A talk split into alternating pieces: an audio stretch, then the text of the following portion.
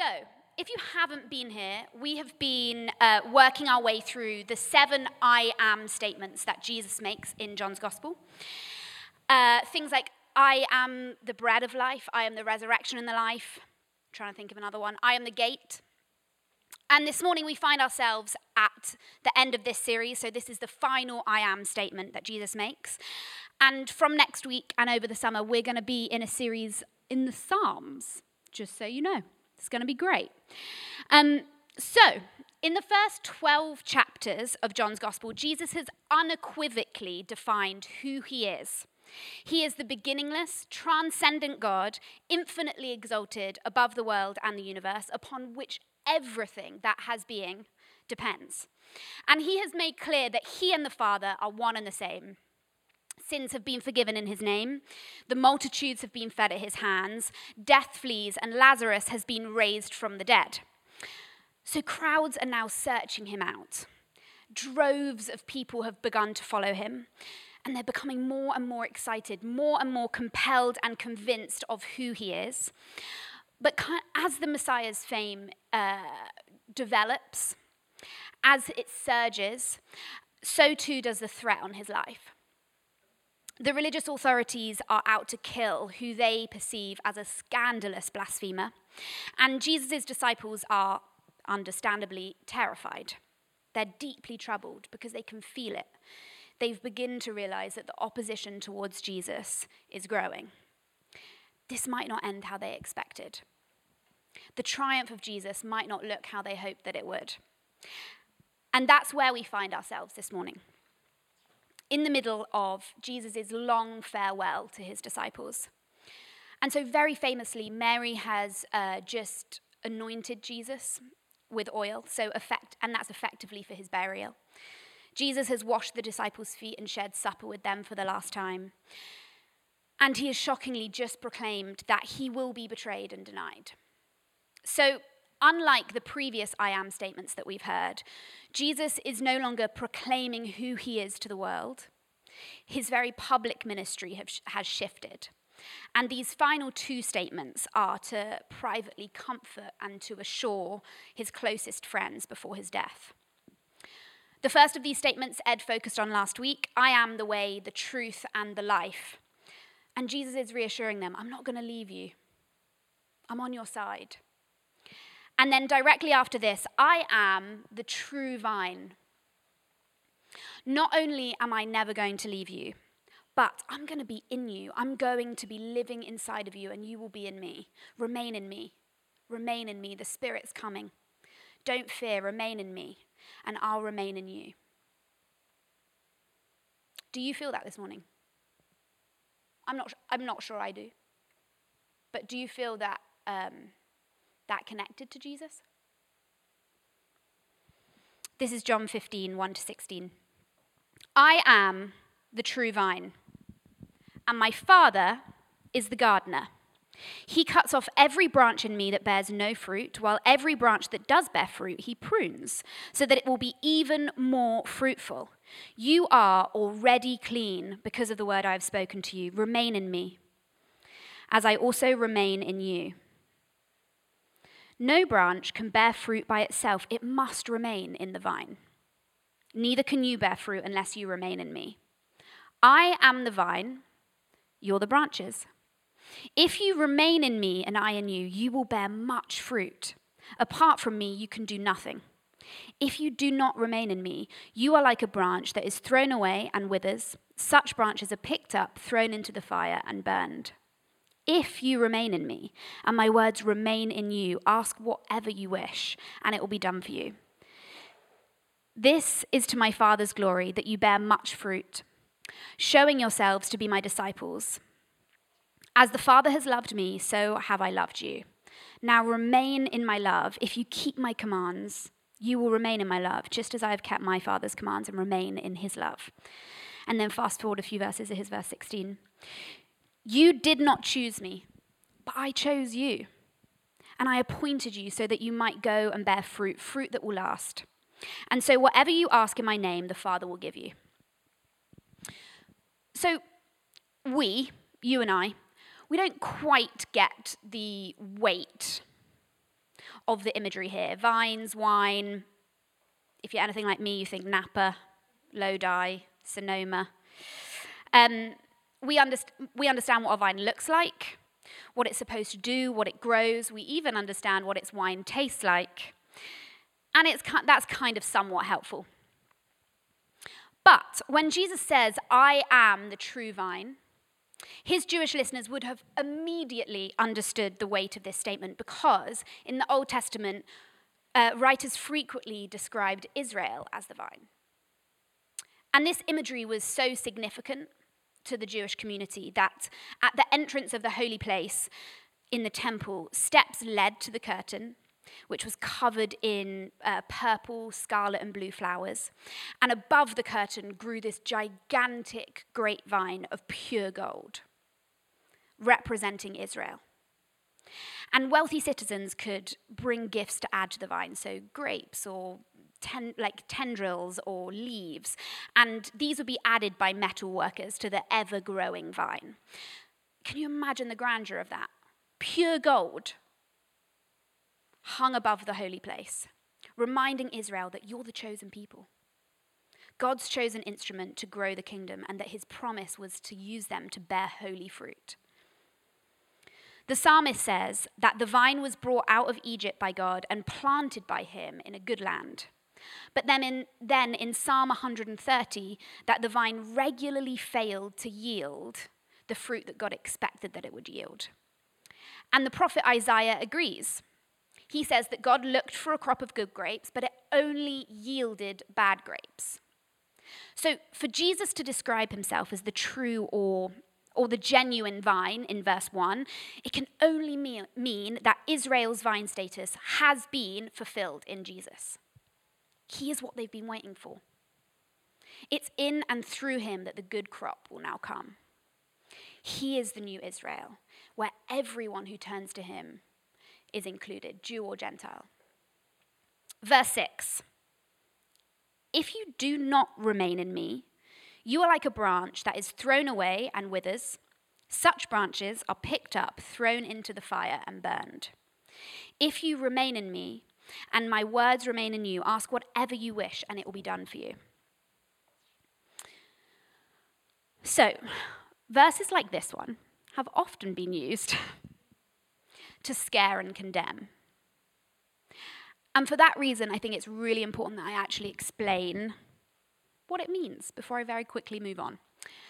Um, this is not Jesus talking to Christians, people that believe and follow him.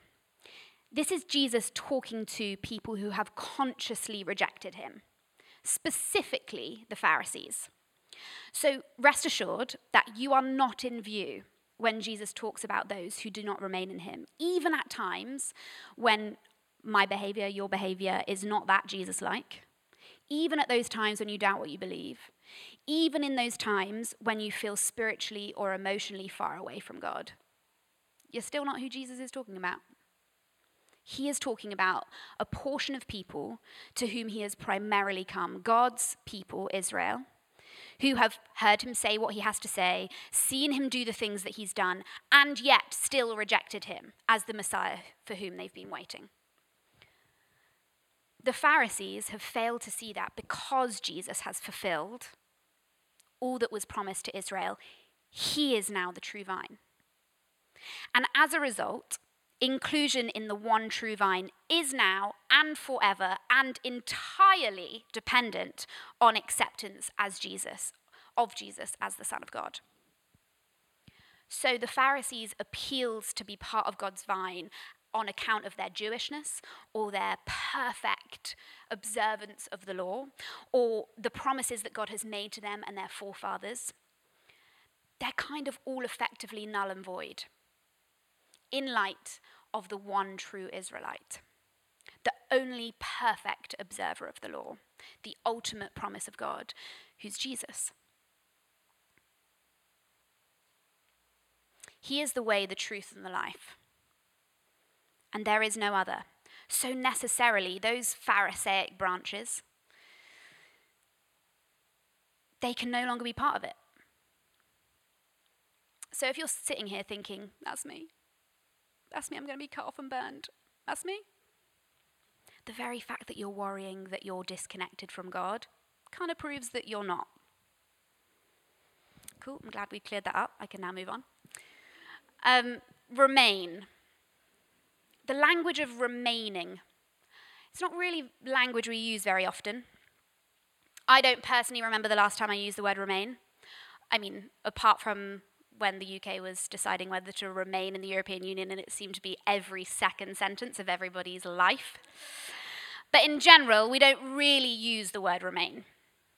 And if you look at some of the synonyms to word, the word remain, we get words like abide. And I can guarantee that none of you have used the word abide in the last decade. Um, or dwell. Dwell, that's another one. Um, so, why don't we think about the opposite? So, to wander away, to turn your back on. So, when Jesus uses the word remain, he's talking about the opposite of disconnection or dismissal. He's talking about unfathomable closeness. In fact, one commentary I read this week described it like this it's like mutual indwelling, mutual residency. Do you see that? The closeness, the connection is so close that we've taken up our residence in him, and he has his residence in us. And it's like a vine.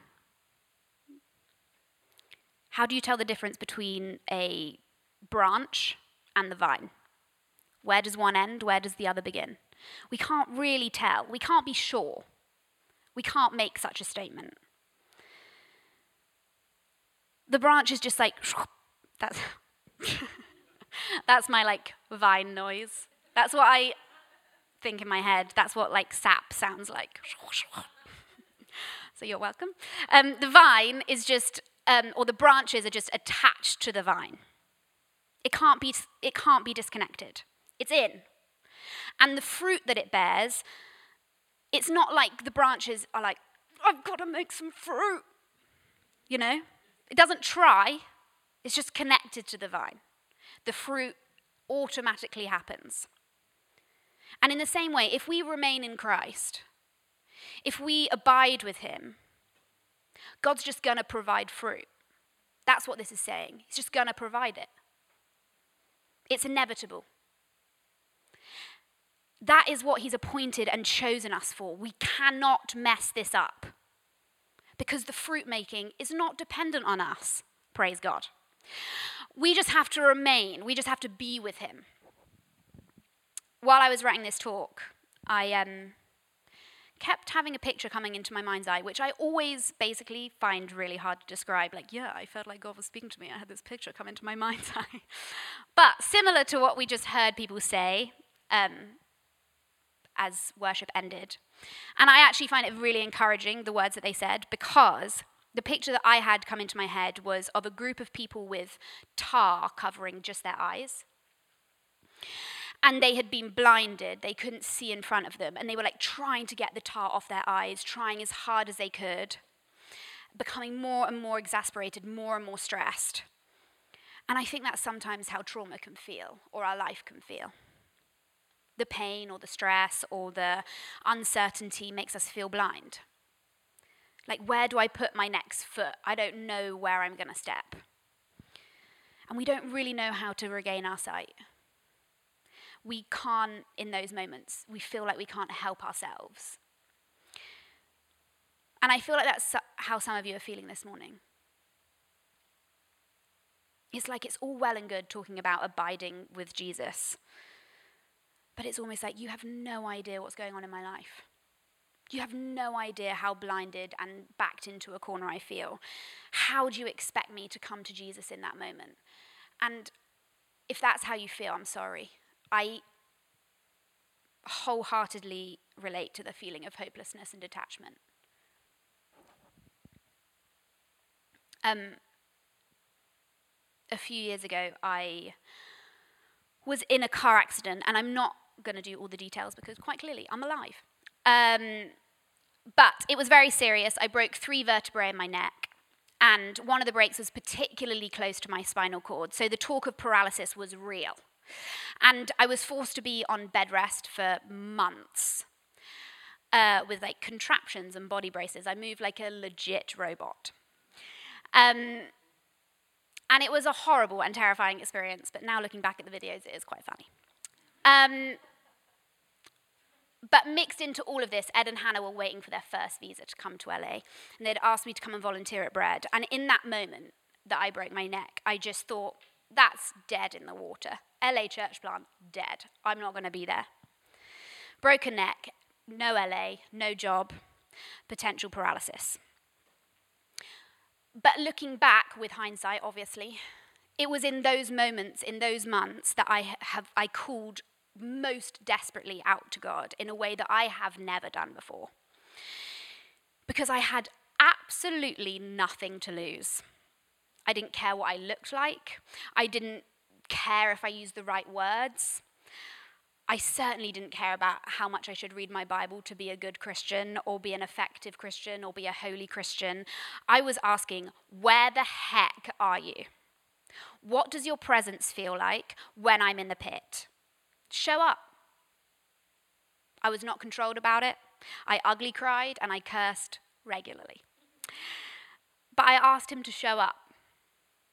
And during that time, lying flat on my back, I had some of the most powerful and profound experiences of God's love, of just Him being with me in it. And even in relation to this passage, I think we can take great comfort in knowing that Jesus is talking to his closest friends before his death and resurrection. What do you think the disciples are feeling right now? Surely they're like riddled with fear and anxiety. Remain in me, I'm sure they're like, dude, you're going to die. Remain where? Two of them are moments away from betraying and denying him. And Jesus also knows that they're going to be anxious and fearful for three days after his death and before his resurrection. These people are the definition of blinded and hopeless right now. They have been following this man for three years. And it feels like everything is slipping away. And he's saying, Remain in me. I won't leave you. I will dwell within you. It's better that I leave. The Spirit's coming. These are words of comfort from Jesus, words of reassurance to his disciples, yes, but also to us. And obviously, thankfully, unlike the disciples at this point, we know that Jesus overcomes the grave, that his death and his resurrection has reinstated us into right relationship with our Father in heaven. We know that we can come to him, we can ask for the Father's love, the power of his Spirit to shed abroad in our hearts. So, finally, when we remain in him, what can we be sure of? What can we know that he will do? Verse 1 And my Father is the gardener. He cuts off every branch in me that bears no fruit, while every branch that does bear fruit, he prunes so that it will bear even more fruit. So, firstly, he will take upon himself the crap we're carrying. He will cut off the diseased and rotting elements of our lives. That's why we pray for people at the end of services. Because we all have our stuff. We all carry around weight and trauma and uncertainty, comparison and shame, anger and bitterness. Life is hard. And so, in that moment, we naturally and often keep ourselves at arm's distance from God. Because, in some sense, it's easier. It's easier for us to completely remo- stonewall ourselves from the pain or simply like grit our teeth and believe that we can get through. Or we've never been able to trust anyone. So the idea of trusting God is like, cool. How? Distance from God, autonomy from Him, controlling our emotions, feeling not good enough or unloved. That's death to us. It's not what we're created for. Dislocation from our Father in heaven is a subhuman existence. We are created to find our home in Him, to mutually indwell. The true vine, being part of God's family, remaining in Jesus, is not this abstract thing that we can't understand. It's a person. Jesus is the divine and cosmic truth and reality become a person. So, what do we do in those moments? We just come to him. We ask him to take the trash. We ask him to take the stuff that's weighing us down, the stuff that's making us doubt whether we're part of the vine. We ask him to clean our eyes of tar, and we ask him to replace it with his love. Fill us with the power of his love and the power of his spirit, and then we can breathe again. Because the gospel is not really about bad people becoming good. Even though I know many of us have been taught in church that it is, it's about dead people becoming alive in Jesus. So, do you feel dead this morning? Come to Him. He can fill you with His life. He can cut off the dead bits that you don't need anymore, and you can walk out of this place far less burdened than when you walked in. So, first, he gets rid of the crap. Secondly, he'll prune us. And therefore, fruit is inevitable. So, pruning, not that I know, this is like the one part where I'm like, I just was like, what do people do when they grow grapes? What's pruning? Um, I just drink the wine. Um, Pruning, apparently, is a critical component to growing grapes. Vines must be pruned annually. And fruit, grapes, are only produced from shoots growing from one year old canes, so they just stop producing fruit after that. So if pruning doesn't happen, grapes don't happen. So vines go through like yearly rhythms. Sometimes they grow fruit, sometimes they don't. And quite frankly, I'm sure I'm not the only one who, even though the metaphor is great, I su- become somewhat uncomfortable applying this part of the metaphor to human beings. Pruning sounds like, to me, the deliberate infliction of pain.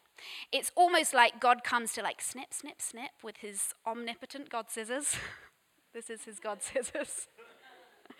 um, and obviously, this is made even more confusing by the reality that this belief fits perfectly into a list that I like to call top 10 Christian misinterpretations of the Bible. Statements like, God has sent me these terrible circumstances to change my character. Let me tell you, I'm going through a time of pruning. And things are obviously somewhat more confused by the reality that God will use it. God uses these circumstances, but that's very different from saying that He deliberately sends us misfortune. As I said, I felt really close to God when I broke my neck. And arguably, I'd say it is one of, if not the most formative experience of my Christian life. And God used that situation for good in many ways. But that's very different from me saying that God allowed me to be in a car accident and to break my neck to help me with my character development. Do you see the difference? So, to really get the true meaning here, it's important that we understand what the word prune actually means, because prune is actually more accurately translated purge. It's purging. So the idea is that as branches of the Lord, we need to be constantly cleansed in order to be healthy. So God's discarding of the diseased and unhealthy branches and his pruning for the increase of fruit is not rejection. It's not like him being like, you aren't good enough, I'm going to chop this bit off. It's not disapproval. When life gets thrown at us, our hearts become callous because we choose to shut ourselves down, as I said, disconnect from one another, from our emotions, from God, our callous hearts cause us to become ignorant. And spiritual ignorance is less looming than it sounds. It's just that we forget who God is. We forget what he's done in our lives. We forget that his, what his love feels like. We believe that he's left or forsaken us. We forget what it feels like to feel alive we don't feel gifted, the list goes on. But effectively, when we forget who God is, our growth is halted because we lose the knowledge that God is nice, that He likes us. And this is something we all experience. So the branch that needs pruning isn't bad. It isn't detrimental to our spiritual health. It isn't self destructive or deathly, but it isn't growing effectively because we need to be reminded again of who God is. God's pruning is almost like Him saying, just come back to Jesus. Just come back. Invite me into the chaos. And I'll remind you of who I am. And then my fruit can grow in and through you. And this is all a work of the Spirit. Just like the vine branch doesn't try hard to grow some fruit, we don't have to try hard for our fruit either. It's the pruning of the Father in heaven who loves us. The fruit bearing part, that's just inevitable, that's a promise. The fruit will come because the vine, it's the vine who gives us what we need. It's the vine who gives us what we need to bear the fruit.